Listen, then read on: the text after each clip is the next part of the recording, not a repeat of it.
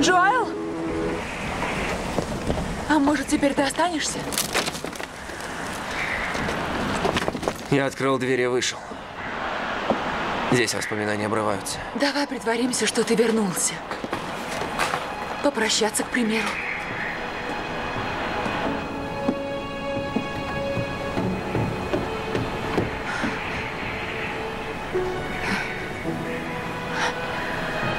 Пока, Джоэл. Я люблю тебя. Увидимся в Монтаке.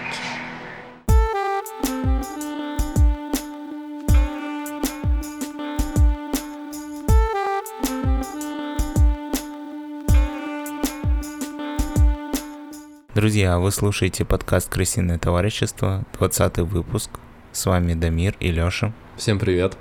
Не забывайте подписываться на наш телеграм-канал, на всех других площадках слушать наши подкасты.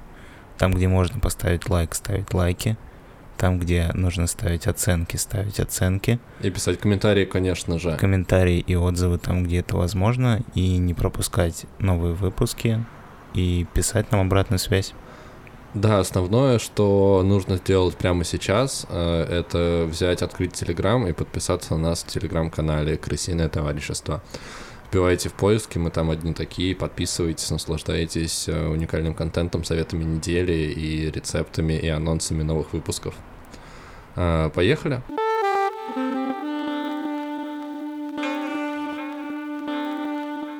Считаешь ли ты себя романтиком? Я себя считаю скорее не романтиком.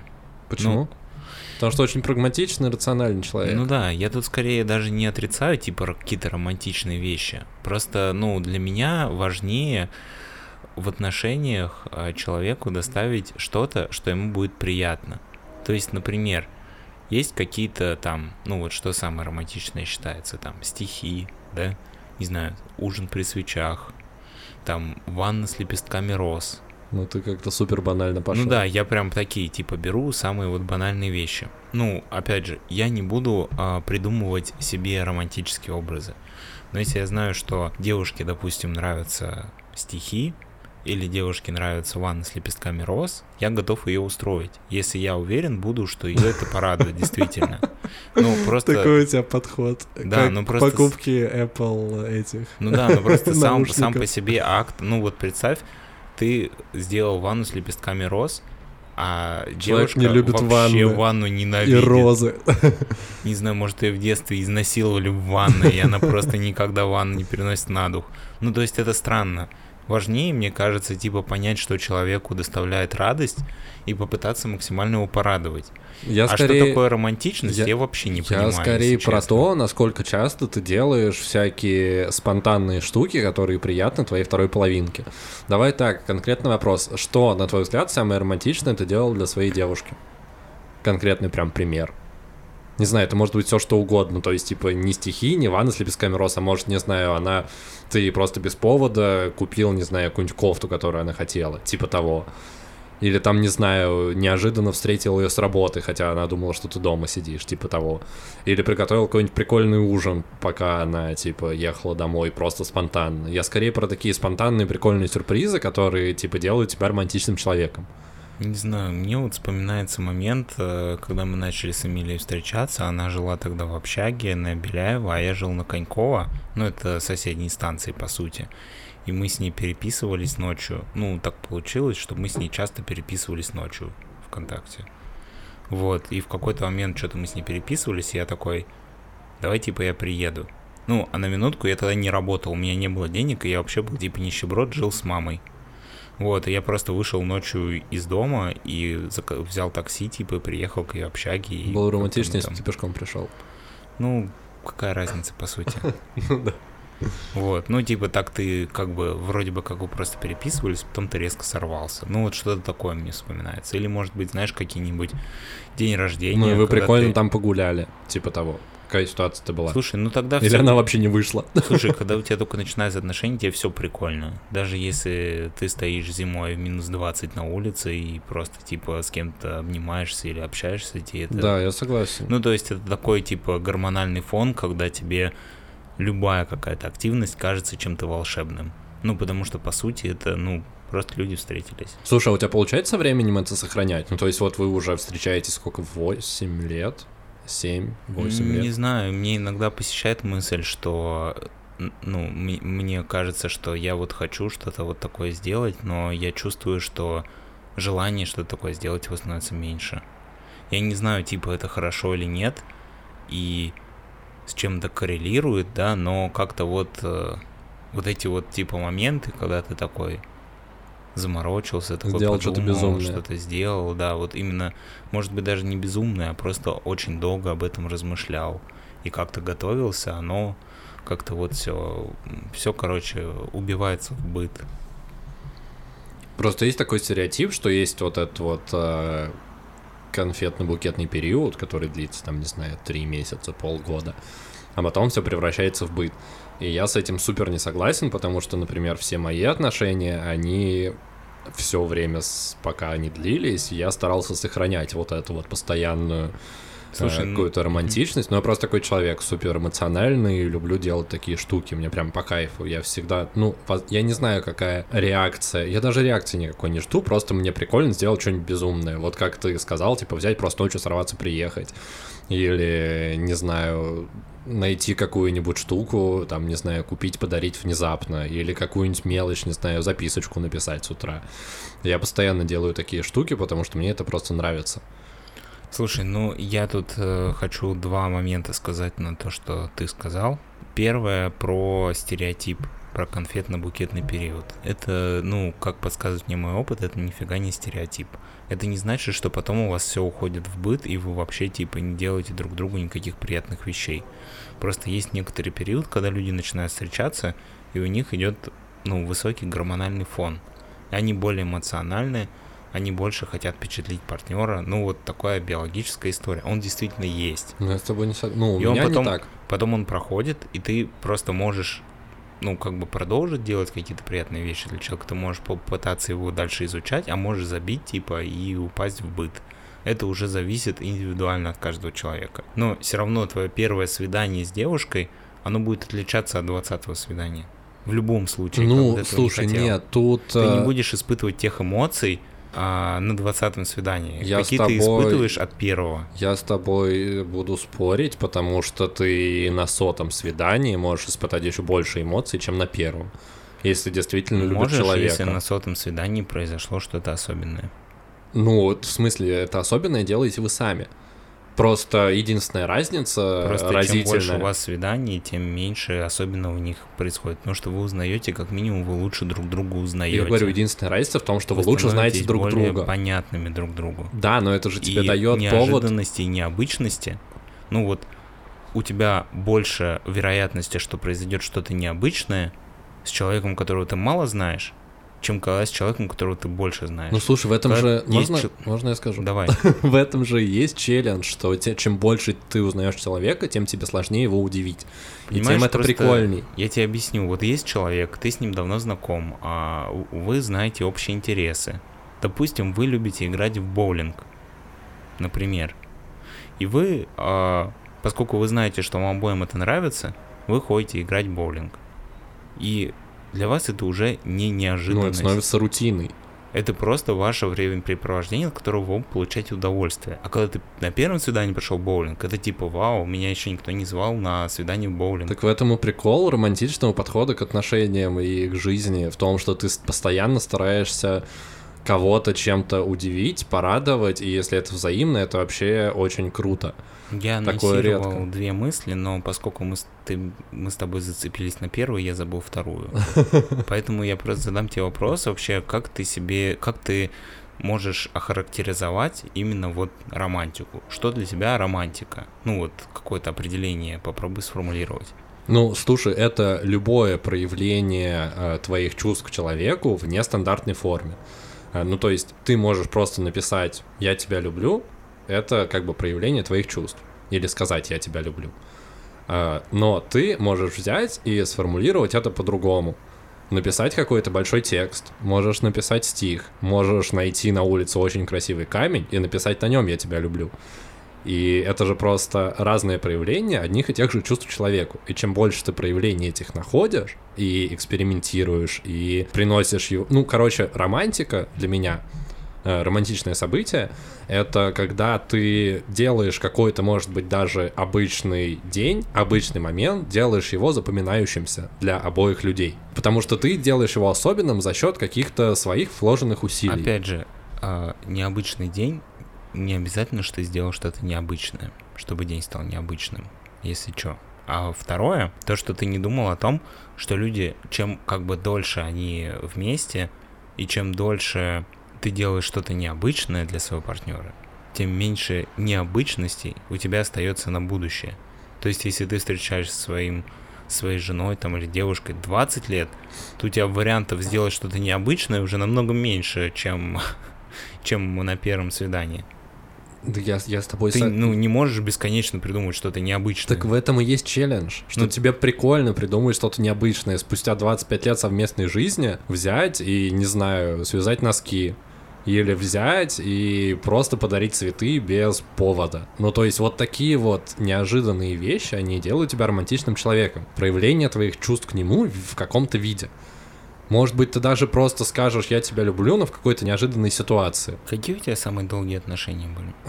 Од- Одни три года с Полиной, но они были странные, потому что мы несколько раз расставались. Ну, И- такие вот, ну, Ну, с- самые серьезные, наверное, с Юлей, типа почти два года мы были вместе. Полтора или 1,8, 1,9. Не хочется обесценить твой опыт, но мне кажется, что у тебя просто не было по-настоящему долгих отношений, поэтому у тебя есть такой, типа, в голове какой-то романтизм, что ты любой день можешь сделать необычным и всю жизнь оставаться романтиком. Ну, нет, я с тобой не согласен, потому что в любом случае вы скатываетесь в быт спустя, там, не знаю, полгода совместной жизни. И проходят какие-то э, вот эти вот первые моменты, когда вы что-то про друг про друга узнаете, но все равно, ну, тебе еще прикольнее как бы постоянно удивлять человека и постоянно радовать человека. Ну, просто в какой-то момент э, ты просто приходишь к тому, что нужно создавать комфортные условия друг для друга. И что кого-то удивлять, это уже ну, не то, что сейчас важно. Ну, ты рассуждаешь как На сухарь. долгой дистанции это не важно. Нет, я считаю, что максимально важно продолжать это сохранять, потому что если вы потеряете вот это вот желание и вот эту вот романтику, то как бы какой смысл? У меня перед глазами пример моего брата, моих братьев, и они как бы продолжают, ну, то есть вот один брат со своей женой расписан уже сколько, вот 9 лет, наверное, у них будет, и они постоянно говорят о том, что у них каждое свидание как первое свидание, потому что они постоянно придумывают что-то новое, они постоянно стараются сохранить вот этот вот романтический настрой, и для меня это как бы пример, и я как бы дополнительно убеждаюсь в том, что это возможно делать. Это постоянное желание проводить максимальное количество времени друг с другом, и желание удивлять, и в том числе как бы улучшать жизнь друг друга за счет каких-то вот таких вот мелких вещей.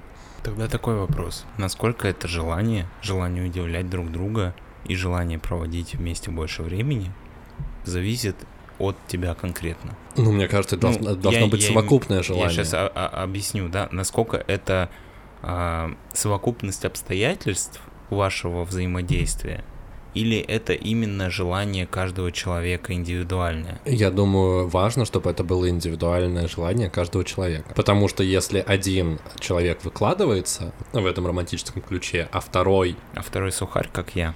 Да, второй сухарь, то это теряет смысл немножко. Ну, то есть у меня это не работало, потому что у меня были моменты, когда я как бы продолжал вот этот вот романтичный настрой сохранять, а девушка уже немножко перегорала. И все вот эти вот вещи, которые она делала, она делала в ответ на какие-то мои действия. Ну, то есть... э, Ну, типа, он мне подарил цветы, я должна ему что-то... да, да, да, да, да, это пр- происходило именно в таком ключе. И вот это вот для меня немножко странно. И Ну, прикольно. типа, не искренне. Ну, нет, это искренне, но это в ответ. Ну, то есть получить что-то... Ну, типа, не потому, что ты сам захотел, а потому что Да, ты да, как да, будто да, бы да, что-то да. должен. Да, именно в... Но это не искренне, если что. Ну, в смысле, нет, это... Нет, искренне, когда ты сам захотел сам сделал, а когда тебе типа подарили 100 рублей, и ты должен в ответ подарить 100 рублей, это не искренне. Это такой, ну, я должен. Ну, Мне я- же я- типа сделали подарок, и я должен сделать Я подарок. бы это не приземлял в такие штуки. Я уверен, что это было искренне с желанием порадовать меня.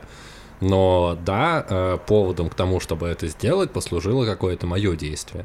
Я не считаю, что это не искренне, Ну, я ты не считаю, думаешь, что человеку не хотелось тебе что-то дарить, если он тебе это не дарил? просто человек мог об этом не задумываться, все же люди разные. Ну, то есть, например, для меня это важно что-то отдавать человеку постоянно. Ну, типа, это как и в отношениях, так и с друзьями, и с родными. Ну, то есть, мне прикольно даже какую-то мелочь кому-то там, типа, подарить, принести на работу, типа, я часто приношу всякие, там, не знаю, фрукты, еще что-то. Ну, потому что мне просто по кайфу отдавать всегда было и как бы продолжается эта история. Мне просто нравится, и я, типа, тем самым убеждаю себя в том, что я клевый. Такая история. Эгоистичная такая история, которая так красиво начиналась. Ну, это правда. Мы, мы- по-моему, как-то об этом говорили. Почему разбился камень Да эгоизма? я- Эгоизм это дает была ирония, если что. Эгоизм дает тебе повод делать какие-то крутые штуки. Просто, типа, как часто ты, например, на работу приносил, не знаю, какие-нибудь фрукты, овощи, дыню, арбуз, что-нибудь такое, просто потому что ты захотел. И, типа, всех угощаешь. Нет, у меня такого не было. Вот, а мне просто прикольно делать такие штуки, потому что это радует людей. Ну, то есть, э, тоже как один из таких э, маркеров э, моего э, счастья и моего клевого времяпрепровождения, это возможность давать людям какую-то радость, веселить людей. Ну, то есть для меня это супер важная история, и как в отношениях я это, этого стараюсь придерживаться все время отношений, пусть даже они там долгие, недолгие, неважно. Так и в обычной бытовой жизни. Ну, то есть мне просто прикольно кому-то что-то отдавать всегда. И для Важный меня это важно. вопрос. Да. А что если в твоих отношениях вот этот романтизм пропадает? Значит ли это, что, ну, как бы, что все, что ты, ну, не, не смог эти отношения как-то вот сохранить, и что стоит подумать о том, что, возможно, они тебе не нужны, или, ну, как, как ты для себя считаешь с твоей позиции, если ты видишь, допустим, что у тебя пропадает желание дарить какие-то романтичные моменты, и что человек не хочет в ответ тебе дарить какие-то романтичные моменты, и ты, ну, как бы, когда ты понимаешь, что эта романтика, она пропадает, для тебя это звоночек, что эти отношения не твои, или все-таки ты готов рассмотреть какую-то альтернативную реальность, в которых нет романтизма, и люди существуют на каких-то других ценностях. Ну, давай я тебе так отвечу, что у меня такого опыта не было. А, Потому что когда я в отношениях, я пребываю в каком-то таком определенном состоянии, когда мне все как бы нравится, мне нравится проводить время с человеком, и я даже не задумываюсь, даже когда я делаю какие-то романтичные поступки, э, это сделано не с целью того, чтобы получить что-то в ответ. Ну, то есть нет такого, что я думаю о том, что там я подарил тебе месяц назад э, цветы, а ты мне в ответ ничего не, не, ну подарил. понятно, что конкретно в конкретный момент ты об этом не думаешь, но если ты каждую неделю даришь цветы и в ответ не получаешь никакого романтического действия, то ты подсознательно задумываешься о том, что что-то здесь не так. Я не к тому, что ты за каждый свой поступок ждешь какой-то обратной связи. Я про то, что если ты всячески пытаешься, ну, вот, проявить романтизм, впечатлить человека, сделать ему приятно, и он в ответ не пытается ничего такого сделать, то Ну, я говорю, ты я, на я, дистанции задумываешься я о тут- том, что... я тут не могу ответить, потому что у меня просто не было такого опыта. Потому что, опять же, я не задумываюсь о том, что люди мне там чего-то не додают. Если мы создаем гипотетическую ситуацию, которую ты как бы сейчас придумал, то не знаю, ну, сложно ответить, правда. Потому что я просто таким не сталкивался. Наверное, как бы, если я столкнусь с такой ситуацией, то имеет смысл сесть и обсудить. Ну, то есть, смотри, э, если у тебя есть чувство к человеку, и ты видишь, что эти чувства перестают быть взаимными, то, что, например, ты там готов все обсуждать, отдаешь себя всего, а человек просто замыкается в себе и даже поговорить с тобой не может, имеет смысл это сесть и обсудить. Как бы самое логичное, что может быть, понять, в чем проблема, понять, что происходит. Ну, вот как бы так, такое решение. Ну, типа, я думаю, вряд ли будет такое, что я скажу себе, вот, все, это не мой человек, я не буду с ним больше видеться, видимо, надо расставаться. Нет, Такого для меня нет. просто интересно то, что типа, ну вот ты говоришь, что важно романтизм этот пронести через э, все отношения, и ну, если вдруг он в какой-то момент пропадет, а он, ну, он может пропасть в какой-то момент, высока вероятность этого, у многих пар это пропадает. И как ты будешь к этому относиться? Сможешь ли ты это воспринять нормально, или для тебя это настолько важная деталь отношений, без которой ты не готов вообще дальше как-то вот э, с этим человеком что-то строить. Ну, то есть я говорю даже больше не про то, что нет ответной связи. Я говорю про то, что, может быть, у тебя просто в какой-то момент Пропадет пропасть, это желание. пропасть желание, да, сделать что-то приятное, что-то неожиданное. Ну, как, как ты просто это воспримешь? Ну, типа, ты подумаешь, блин, что-то не так, надо поговорить, и, возможно, эти отношения, типа, ну, мы не совпадаем, или ты подумаешь, ну, а мы, типа, вот зато вот в каком-то другом ключе. Ну, слушай, если нам будет продол... если мы Ну, будем допустим, на продолжать... 30-й год отношений, например. Смотри, если нам будет продолжать быть интересно друг с другом, общаться, проводить время вместе с э, друзьями, друг с другом, и мы не будем друг друга откровенно там бесить, раздражать и так далее, то я не вижу здесь проблемы. Ну, то есть ты готов э, принять то, что романтизм исчезнет. Возможно, но зная себя, мне сложно Ну, такое твой опыт представить. подсказывает тебе, что такого быть не может. Ну, с моей точки зрения, нет. Но я говорю, я замечал э, моменты, когда со стороны девушки это притуплялось. И опять это происходило больше из-за того, что это какой-то совместный быт. Но, опять же, я это замечаю, когда я рефлексирую и смотрю назад. А когда это происходит в моменте, я об этом вообще не думаю. Ну, то есть, поскольку э, для меня человек становится всем, ну, то есть я нацелен там на семью, на какие-то долгосрочные отношения, и мне всегда это очень важно, над этим работать, это как-то развивать. Э, Я как бы, не знаю, просто не задумываюсь об этом. И у меня это не пропадает. В общем, друзья, э, мне кажется, важно оставаться и сохранять романтический настрой как можно дольше, потому что это всегда клево, и делать жизнь твоего любимого человека ярче, прикольнее, это самое лучшее, что только может быть. Но если эта романтика пропадет, как бы не факт, что эти отношения стоит заканчивать. Может быть, вам стоит поговорить и открыть какое-то новое, новое видение, новое дыхание и открыть новую дверь в своих э, уже про- продолжительных отношениях. Да, если вас что-то не устраивает, не нужно на это забивать, а нужно с этим работать, пытаться обсуждать и находить какие-то решения тех ситуаций, которые вас не устраивают. Да. Но главное любите друг друга. Любовь это, это все, что есть. И самое важное в мире это любовь.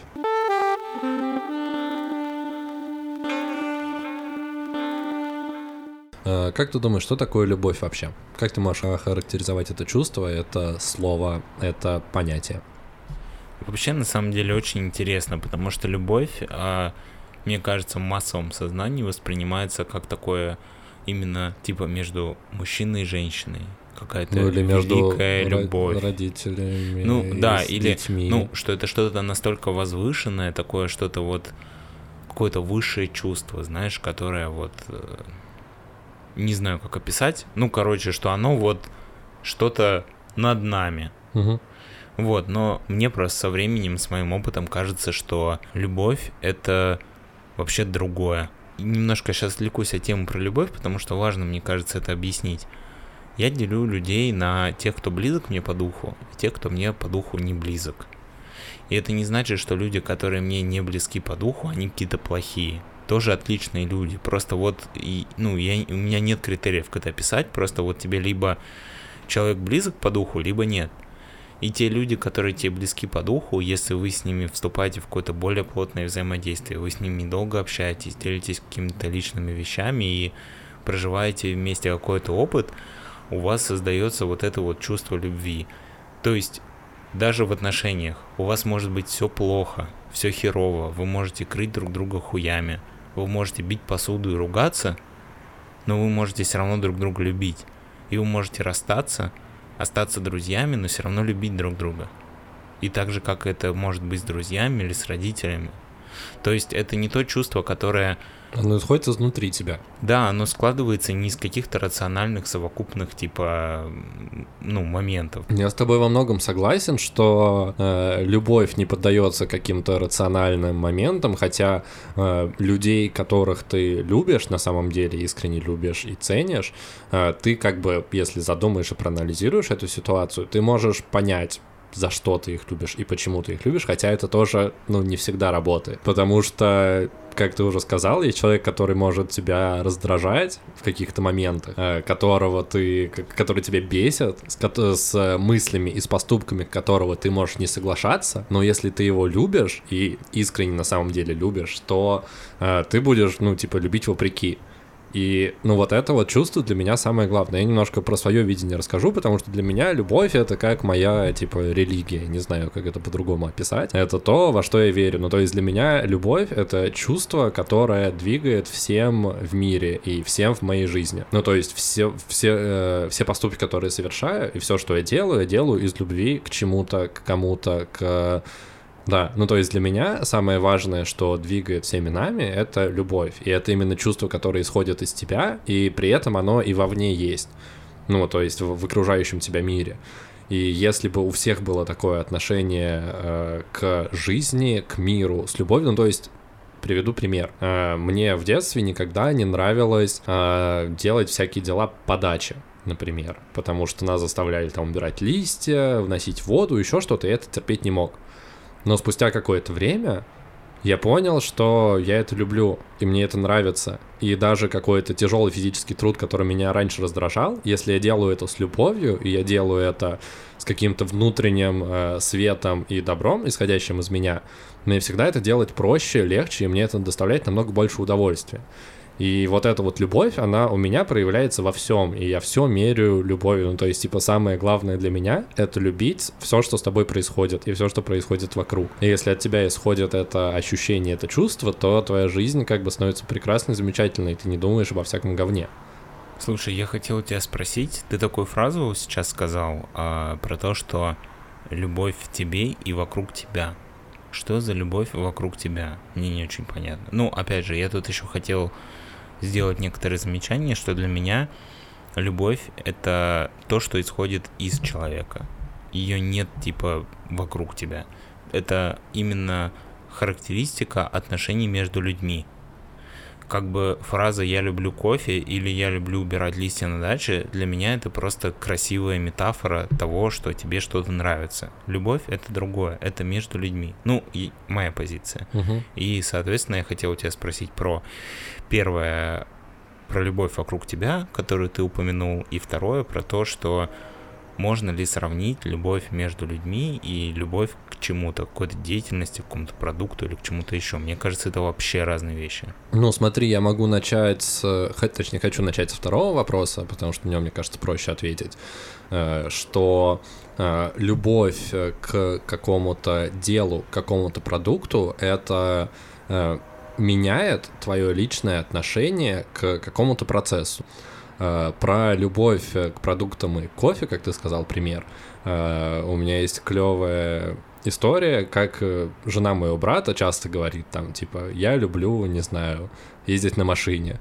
И он ей всегда говорит, типа, а меня ты любишь? И она всегда поправляется, типа, мне нравится ездить на машине, а люблю я тебя.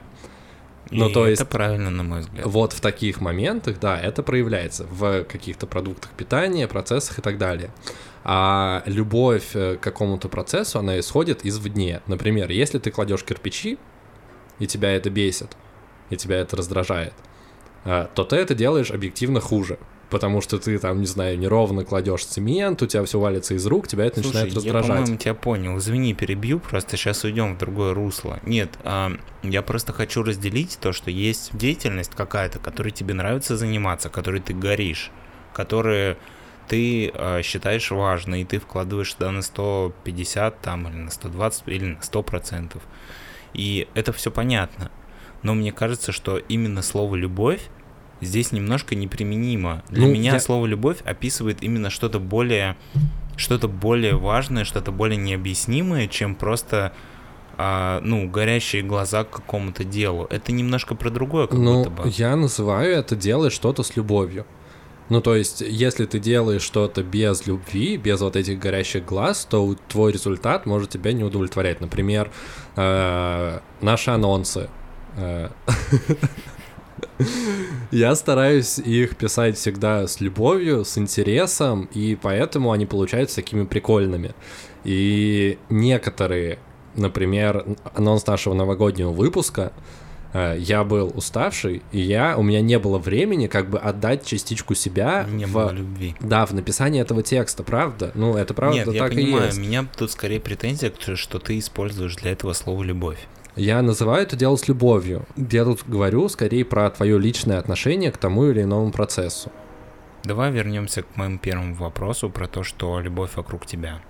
Любовь вокруг тебя. Что я называю любовь вокруг тебя? Смотри, есть э, разные религии и все такое, и разные верования, э, которые всегда во главу всего ставят разные сущности как там Бог, э, Аллах, Будда. Э, для меня вот эта вот высшая сущность это любовь. Потому что, на мой взгляд, она движет всем в этом мире, как я уже говорил. Если ты относишься к людям, к окружающим с любовью, если ты достаточно включен в жизнь, которая происходит вокруг тебя, и ты учишься наслаждаться всякими прикольными мелочами, то, ну, типа, это говорит о любви, ну, для меня — Возможно, я это просто вот эти вот слова, которые можно обозвать как угодно, я назвал это любовью, потому что для меня это вот выражение э, какое-то какого-то вселенского баланса, вселенской мудрости и любви. Ну, как бы вот так это происходит. Э, про любовь вокруг нас, ну, как я уже сказал, на мой взгляд, всем движет любовь. И я могу э, посмотреть на человека со стороны и увидеть, что, не знаю, его бесит его работа или его раздражает э, что-то, какие-то другие люди или еще какие-то моменты. И я вижу, что он как бы к своей жизни относится без любви, и поэтому он несчастен. А поскольку я отношусь ко всему с вот этой вот именно бесконечной космической э, любовью, для меня это как бы является таким основным Э, как бы качеством, которое я стараюсь видеть во всех и транслировать из себя. Поэтому я сказал, что любовь, она не только э, внутри нас, но и вокруг нас, потому что для меня это такое некое как бы сущность, которая делает смысл всему, что происходит вокруг. Я понял, о чем ты говоришь. Для меня любовь — это именно слово, которое описывает отношения между людьми. Вы можете сами выбрать себе то определение, которое вам ближе. Тут такая тема, в которой нельзя сказать, что вот я прав, а ты нет. Ну да. Вот, поэтому я как бы свой опыт, ты свой. Знаешь, мне кажется, в чем проблема вообще с э, любовью? В чем? В том, что люди, ну, это такое понятие, у которого нет четкого определения. Каждый человек для себя определяет любовь как-то по-своему.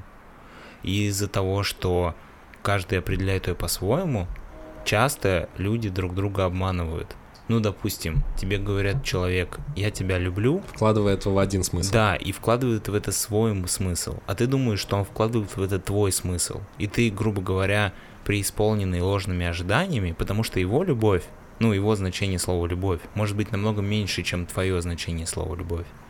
И ты живешь э, с этими, ну, ложными ощущениями, что вот он, значит, любит меня так, как я думаю как я думаю, что вот любовь вот такая, вот я думаю так, и если он мне это говорит или она, значит она думает вот так. А на самом деле э, его или ее любовь, она совсем другая. Ну, я имею в виду именно значение слова. Ну да. И ты как бы часто обманываешься из-за этого, потому что любовь это такое слово, у которого настолько субъективная типа оценка, что оно практически ничего не значит. Ну, то есть... Но одновременно значит все. Да, вот в этом как бы и парадокс, что чем больше значение у слова, тем меньше у него значения. Ну, то есть, если есть слово, у которого есть конкретное одно типа значение. карандаш. Да, одна трактовка. Ты карандаш, ну как бы там сложно извернуться, как еще может быть карандаш. И он достаточно конкретный. А любовь, он, она достаточно неконкретная, из-за этого а, ну, как будто бы обесценивается ее значение, потому что ты никогда не можешь быть уверен в том, а, что, ну, то есть ты, ты, ты никогда не можешь знать, что оно значит. Ну, я не могу сказать, я не могу с тобой согласиться, что оно обесценивается, наоборот, э, на мой взгляд, сколько там песен, стихов, э, всего написано, создано о любви, для любви, про любовь чтобы это как-то осознать, описать, но тут я с тобой согласен, что парадокс в том, что это сделать невозможно, и каждый находит для себя что-то свое в этом понятии, в этом сочетании букв и звуков.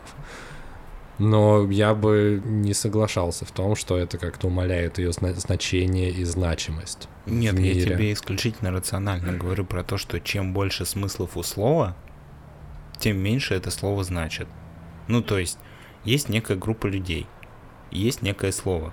И эта группа людей, если 90% людей считают одно конкретное значение этого слова, то у Ну, этого типа- слова больше смысла. Типа, если было, что любовь это когда мужчина и женщина целуют друг друга в губы, вот это было бы проще. Да, то оно бы А поскольку любовь значило, это оно очень бы много много всего. чего значило, Да-да-да. потому что это было бы конкретное слово. А когда у каждого из ста человек свое понимание этого слова, то оно как будто бы, ну то есть, если бы, если это слово значит все, то оно не значит ничего.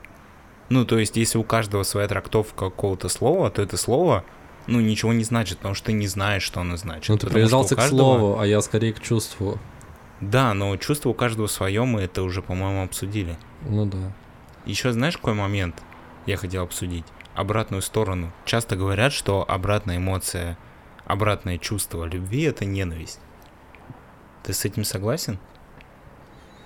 Нет, на мой взгляд, ненависть, э, ну, Ну, знаешь, типа есть фраза от любви до ненависть, ненависти один шаг, да, Вот да, да, вот да, всё. да. Я понял, но я с тобой не соглашусь. Ну, просто нельзя делить на черное и белое, как я люблю говорить.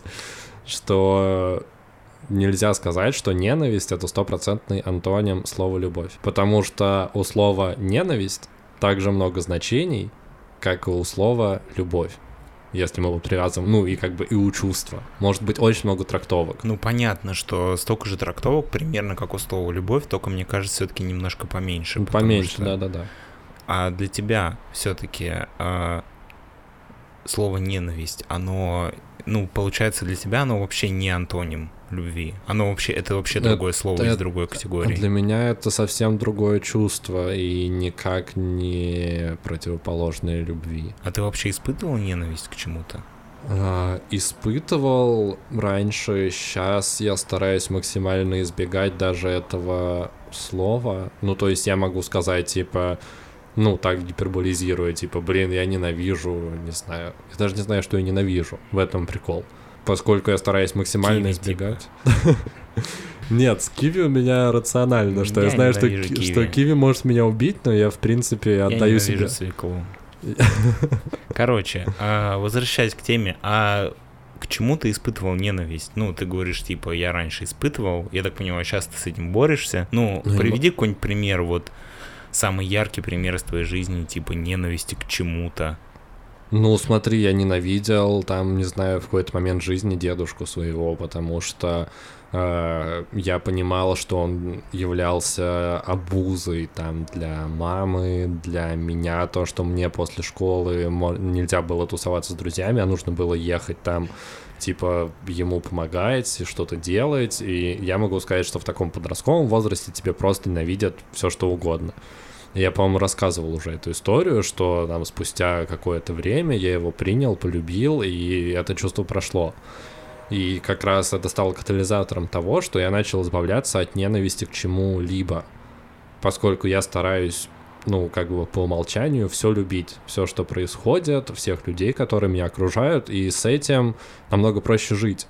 И это, опять же, если возвращаясь к вопросу лени, из э, одного из прошлых выпусков, э, это как раз вот это вот чувство, что мне, ну то есть чувство ненависти, оно рождает в тебе намного больше мыслей а, и как бы должно способствовать каким-то твоим последующим действиям.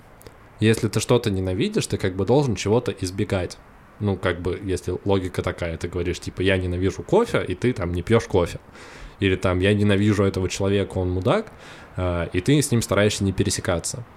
И, ну, то есть это сложнее, чем просто кого-то любить. Потому что если ты любишь, то тебе как бы насрать. Ну, не знаю, мне кажется, что любить сложнее, чем ненавидеть.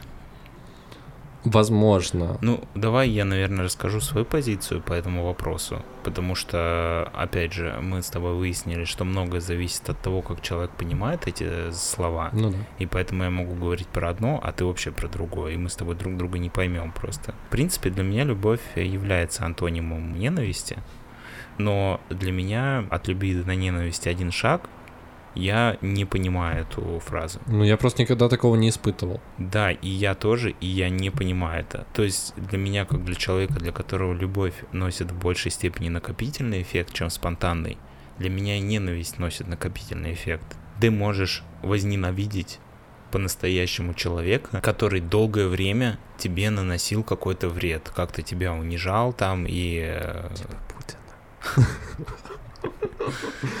Ну, в общем, э, это тот, то чувство, которое взращивается со временем. Ты не можешь возненавидеть человека с первого взгляда. Ну, это может быть неприязнь. Так мог делать Это может быть импульсивные люди. агрессия, да, но это не ненависть. Настоящая искренняя ненависть это то, что приходит со временем. Настолько сильное чувство, что оно приходит э, по средствам некоторых э, действий, некоторых поступков, некоторого времени. И для меня, как для человека, который любовь оценивает как чувство накопительное, для меня также и ненависть чувство накопительное. То есть, если ты любишь человека, ты не можешь завтра начать его ненавидеть. Это невозможно. В Да, моей картине я, мира. я с тобой абсолютно согласен. И, в принципе, ненавидеть что-то — это не любить себя. Потому что чувство ненависти, оно не крутое. Нужно быть крутым. Э, Что я еще хотел спросить? Э, Ты можешь сказать что-то или кого-то, что ты прям вот ненавидишь? У тебя есть такие штуки? У меня просто нет таких кейсов. Я не могу сказать, что я ненавижу или кого я ненавижу, потому что у меня просто в жизни такого нет. Ну, вот если мы берем а, такую бытовую жизнь, то, наверное, я сталкивался с таким чувством только по отношению к Музей посуды. одному человеку, который очень много мне неприятностей доставил в школе. Ну, то есть, я просто так рефлексирую, вспоминаю людей, которых я могу прям ненавидеть. И, наверное, вот э, такое прям чувство именно в глубине типа меня вызывает только один человек. А я помню, ты, по-моему, рассказывал как-то. Да. Возможно, не на подкасте, возможно, просто так. А, и, ну, так я с этим, наверное, больше не сталкивался. Но, опять же, я как рациональный человек, взрослый, стараюсь себя ограничить от каких-то неприятных мне контактов. Я не довожу ситуацию до такой Чтобы степени, начать ненавидеть человека. чтобы начать кого-то ненавидеть, да. Ну, а то, что касается там отношений, я не представляю, как можно возненавидеть своего партнера. Это значит, нужно забивать болт на свои отношения настолько долго. Ну, то есть, Ну просто откуда берется ненависть? Это обида, злость и... Ну то есть, опять же, к чувству обиды. Я никогда ни на кого не обижаюсь. Просто у меня вот такая вот позиция, что обида — это чувство, как раз которое идет к ненависти. Поэтому плюс обида — это, опять же, нерационально. Как часто вообще на кого-то или на что-то обижаешься? я вообще открою секрет, я не умею обижаться. Вот, да, такая Ну, же херня. я чувствую обиду. Я хочу обидеться. Ну, Но- типа, но ты иногда, знаешь, через- ты такой, через со мной поступили забываешь. несправедливо. И нужно, типа, показать человеку, что я обижен.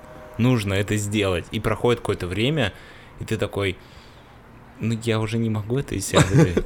Эта Да, эмоция такая же прошла, херня. типа, ну, Просто как бы ты понимаешь, что в этот момент ты должен чувствовать обиду. Но ты такой, я ее не Да, чувствую, ты такой, что мне с чтобы, этим делать? чтобы его что-то чему-то научить, нужно показать ему, что я обижен.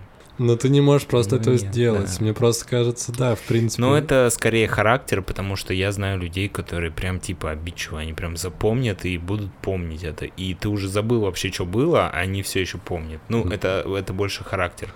Про ненависть хотел тебе сказать. То, что мне кажется, что ненависть берется из того состояния, когда ты подвергаешься какой-то несправедливости, какому-то унижению, и при этом ты бессилен. Ну, просто когда ты- такого не было. Когда ты не можешь выйти, допустим, из этого социума, или когда ты не можешь дать отпора. То есть, когда ты чувствуешь, что ты никак не можешь этому противостоять. И тогда ты начинаешь э, чувствовать ненависть. Ну, это если мы считаем, как ненависть возникает из нейтрального состояния. Мгм. Ну, мне кажется, что так. Да, я с тобой согласен, что это не берется на пустом месте. У меня просто, возможно, мне никогда в жизни не было э, повода кого-либо ненавидеть, потому что я никогда не сталкивался ни с какой, типа, несправедливостью по отношению ко мне, или я просто этого не замечал, я не знаю. Э, но как-то вот так. В общем, друзья, мы как бы поделились каким-то своим опытом э, и своими мыслями на такие сложные, неоднозначные темы, как любовь и ненависть. Э, Единственное, что лично я могу вам сказать, любовь — это круто, ненависть — это не круто. Э, Старайтесь нести всем в своей жизни любовь, и чтобы любовь из вас исходила ко всему. Если вы не любите свою работу, постарайтесь ее полюбить, и вам станет жить немножко легче. Или если вы ненавидите какого-то человека, постарайтесь как бы отстраниться, посмотреть на эту ситуацию со стороны и как бы поменять свое отношение. И может быть вам тоже станет жить легче.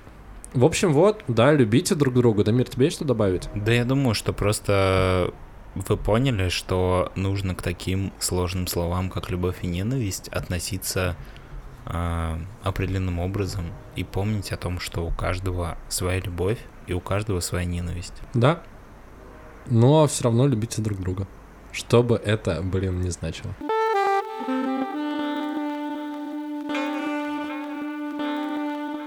Да, друзья, поскольку у нас получился такой э, романтичный, э, чудесный выпуск про романтику и про любовь, к, по сути, неделю назад было 14 февраля, э, и поэтому у нас так это все подвязалось, у нас такие очень ли, лиричные темы. Э, и сегодня мы будем обсуждать фильм э, «Амели» э, Жан-Пьера Жене. Мы какое-то время назад, по-моему, два выпуска назад, если я не ошибаюсь, или один выпуск назад обсуждали его дебютный фильм э, «Деликатесы». Можете, если еще не слушали, послушать. Это как, какой был выпуск, не помнишь, 17-й? Не помню, по-моему, да. По-моему, 17 выпуск, да. А, и сегодня фильм, за счет, э, после которого он стал известен на весь мир, э, фильм «Амели». Э, романтическая комедия, как заявлен э, жанр. Э, Дамир, как тебе фильм? Да, классный фильм. Я смотрел его еще, ну, это не первый раз, когда я смотрел этот фильм, и он действительно сделан очень качественно с э, любой точки зрения. Ну, то есть, э, если отдельно там что-то выделять, я бы выделил работу художника именно по э, тому, что мы видим в кадре, помимо актера. То есть любого персонажа, увидев его дом, мы можем примерно уже понять, что это за персонаж. Фильм рассказывает историю девушки, которую зовут Эмили. Все происходит в, во Франции, в Париже. Uh, у нее с детства uh, из-за того, что ее родители были достаточно замкнутые, зажатые uh, и за, за, закрытые люди, у нее сложилась проблема с тем, что ей тяжело э, наладить свою личную жизнь. Но на самом деле у нее проблемы вообще не с людьми из-за того, что у нее в детстве выявили ложный порог сердца. Ну, то есть его не было, но ее родители решили, что он есть. Ну, из-за этого они ее не пускали ее да, в школу, и, по далее. сути, у нее не было вот этой первичной не смогла социализации. социализироваться, да. А, в общем, да, и в... потом эта девочка вырастает, а, и нам показана ее жизнь. Она очень любит фантазировать, она живет в таком своем мире, где э, она замечает всякие мелкие детали, которых другие люди не замечают. И как бы история вся идет к тому, что она там встречает человека, парня, который ее заинтересовывает, потому что ей кажется, что он мыслит так же, как и она, он тоже такой фантазер, он собирает э, порванные, выброшенные фотографии и э, о, э, рядом с автоматами по ну, фотографии документа. Вот, и он их коллекционирует, как оказывается. И она в нем влюбляется и всяческими способами пытается э, как-то намекнуть ему на то, что э, он ей тоже понравился. Собственно, об этом вся история. Э, прелесть фильма в том, что есть э, в нем присутствует огромное количество разных персонажей, э, которые обладают всякими уникальными, скажем так, загонами. ну, по-другому это назвать не могу. Вот, ну, то есть одна там женщина э, загоняется из-за того, что, ну, они все очень колоритные, очень клевые, очень интересные. А, Одна женщина думает все время, что она чем-то больна. Ну, и да, все время такой придумывает и- какие-то и- болезни, ипохондрик. чтобы ее жалели. Есть, например, мужик, который думает, что все женщины, с которыми он встречается, ему сто процентов изменяет, и он начинает за ними следить и Ну, и записывать что они на хотят диктофон. как можно больше мужиков, типа, это, познакомиться с как можно большим количеством мужиков. Да, причем он ничего с этим не делает, он просто записывает на диктофон э, свои наблюдения, что вот она флиртовала с тем-то чуваком у кассы, вот она сделала то-то, то-то. Короче, у меня было ощущение, что вот если мы представим, что мы живем в мире изобилия, где не нужно работать и вообще ничего не нужно делать, то вот, возможно, люди выглядят вот так. Они просто занимаются всякой херней целыми днями. Потому что им больше ничего не надо, у них нет никаких дел абсолютно в жизни. Ну нет, история это не про это. Просто мне кажется, что э, фильме режиссер именно хотел показать, что у всех есть, ну просто это гиперболизированно сделано, у всех есть такие маленькие загоны. Понятно, что э, там все очень так романтизировано показано, э, но суть-то в том, что у всех есть такие вот, э, как это назвать, ОКРы, расстройства, с которыми мы просто все живем, и зачастую их даже не замечают. А Жене возводит их, ну, режиссер возводит их в такой абсолют, и весь фильм, по сути, делает про это, и вокруг этого разворачивается какая-то э, интересная история. Э, в общем, да, фильм отличный, все, скорее всего, и так об этом знают, если не смотрели, то посмотрите, а мы переходим к части со спойлерами.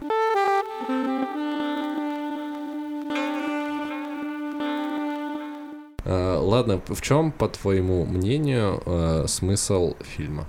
Классический вопрос, да, ты ждешь, что я тебе сейчас расскажу. Блин, на самом деле э, сложно сформулировать как-то правильно. Мне показалось, что там, с одной стороны, есть идея про то, что у всех людей есть какие-то свои плюсы и минусы, и не нужно этого стесняться. Нужно их просто принять и научиться с ними жить.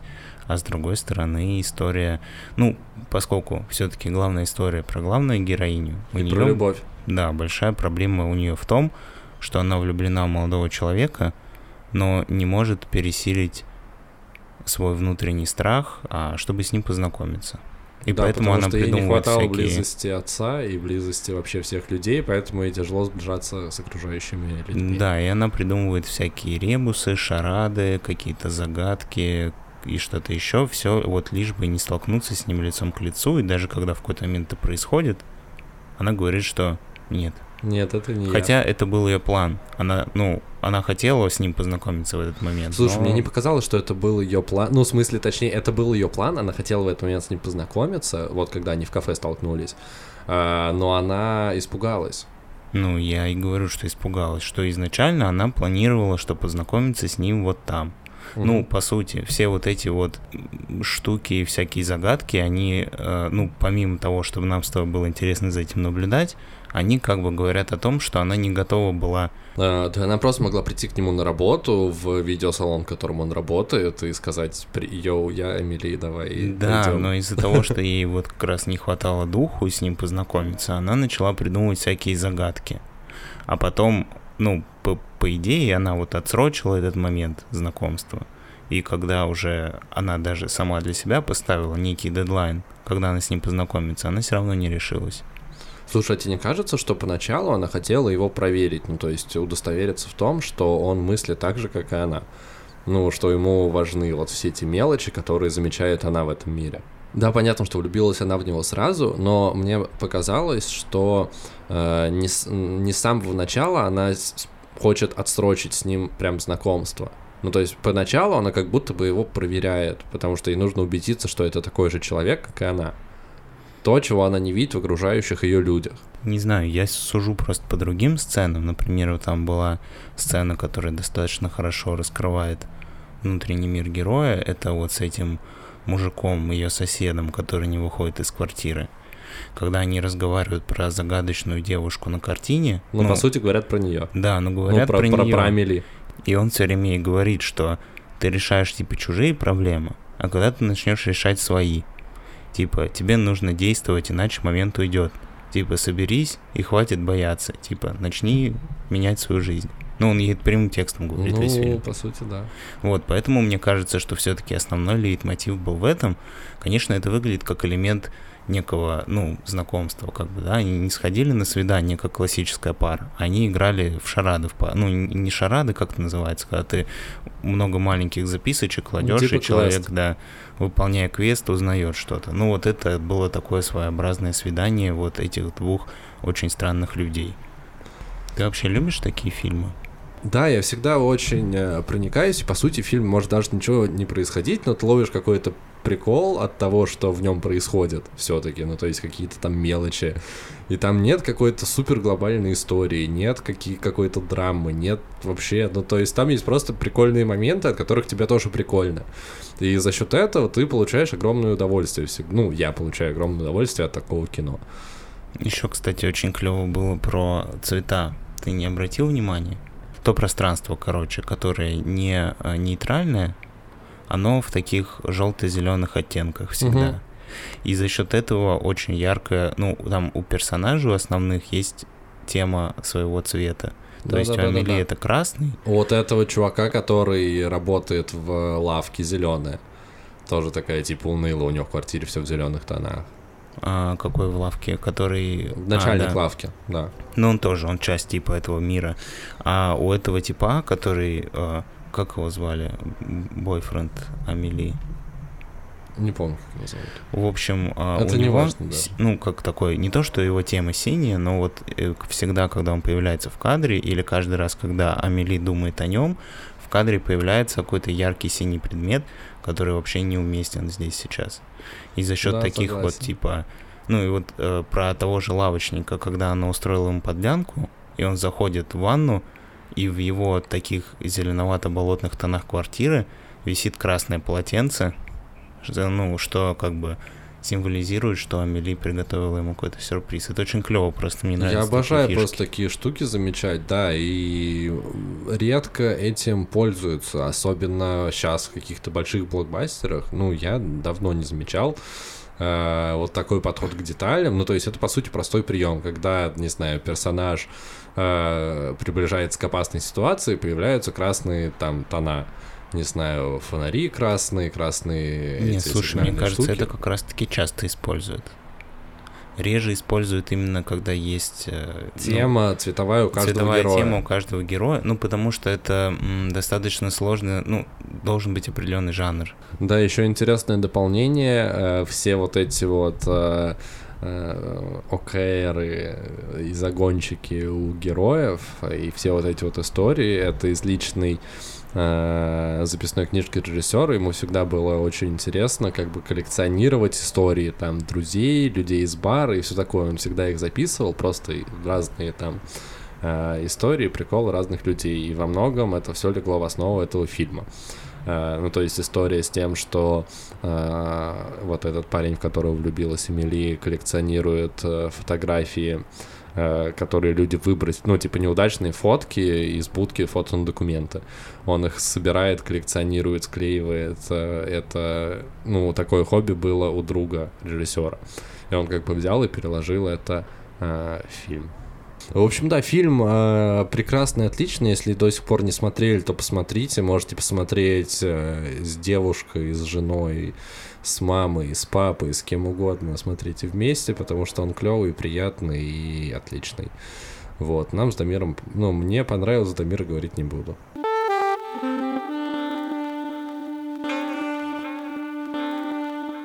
Друзья, вы слушали подкаст «Крысиное товарищество», 20 выпуск, 2 и 0. С вами был Дамир, Лёша, Да, вот такой вот у нас получился выпуск. немножко сентиментальный, но я надеюсь, что мы не заставили вас расплакаться. Не забывайте подписываться на наши социальные сети, ставить лайки, делиться с друзьями и все, что вы и так прекрасно э, знаете, но почему-то не делаете. Да, иногда в жизни очень важно начать уже делать что-то, что ты давно должен был сделать. Типа поделиться подкастом. Надо просто взять и сделать. Просто взять и подписаться в Телеграм. Мы все видим. У нас э, по 60, по 70 просмотров каждого поста, а подписчиков 30. Что за прикол? Это так не работает. Давай, если ты, если ты зачем-то перешел к нам в Телеграм-канал, то не уходи без э, того, чтобы нажать кнопку подписаться. Нажал, потом можешь идти куда хочешь. Справедливо, чё. Да, Хорошей вам недели. да, пока-пока. Пока.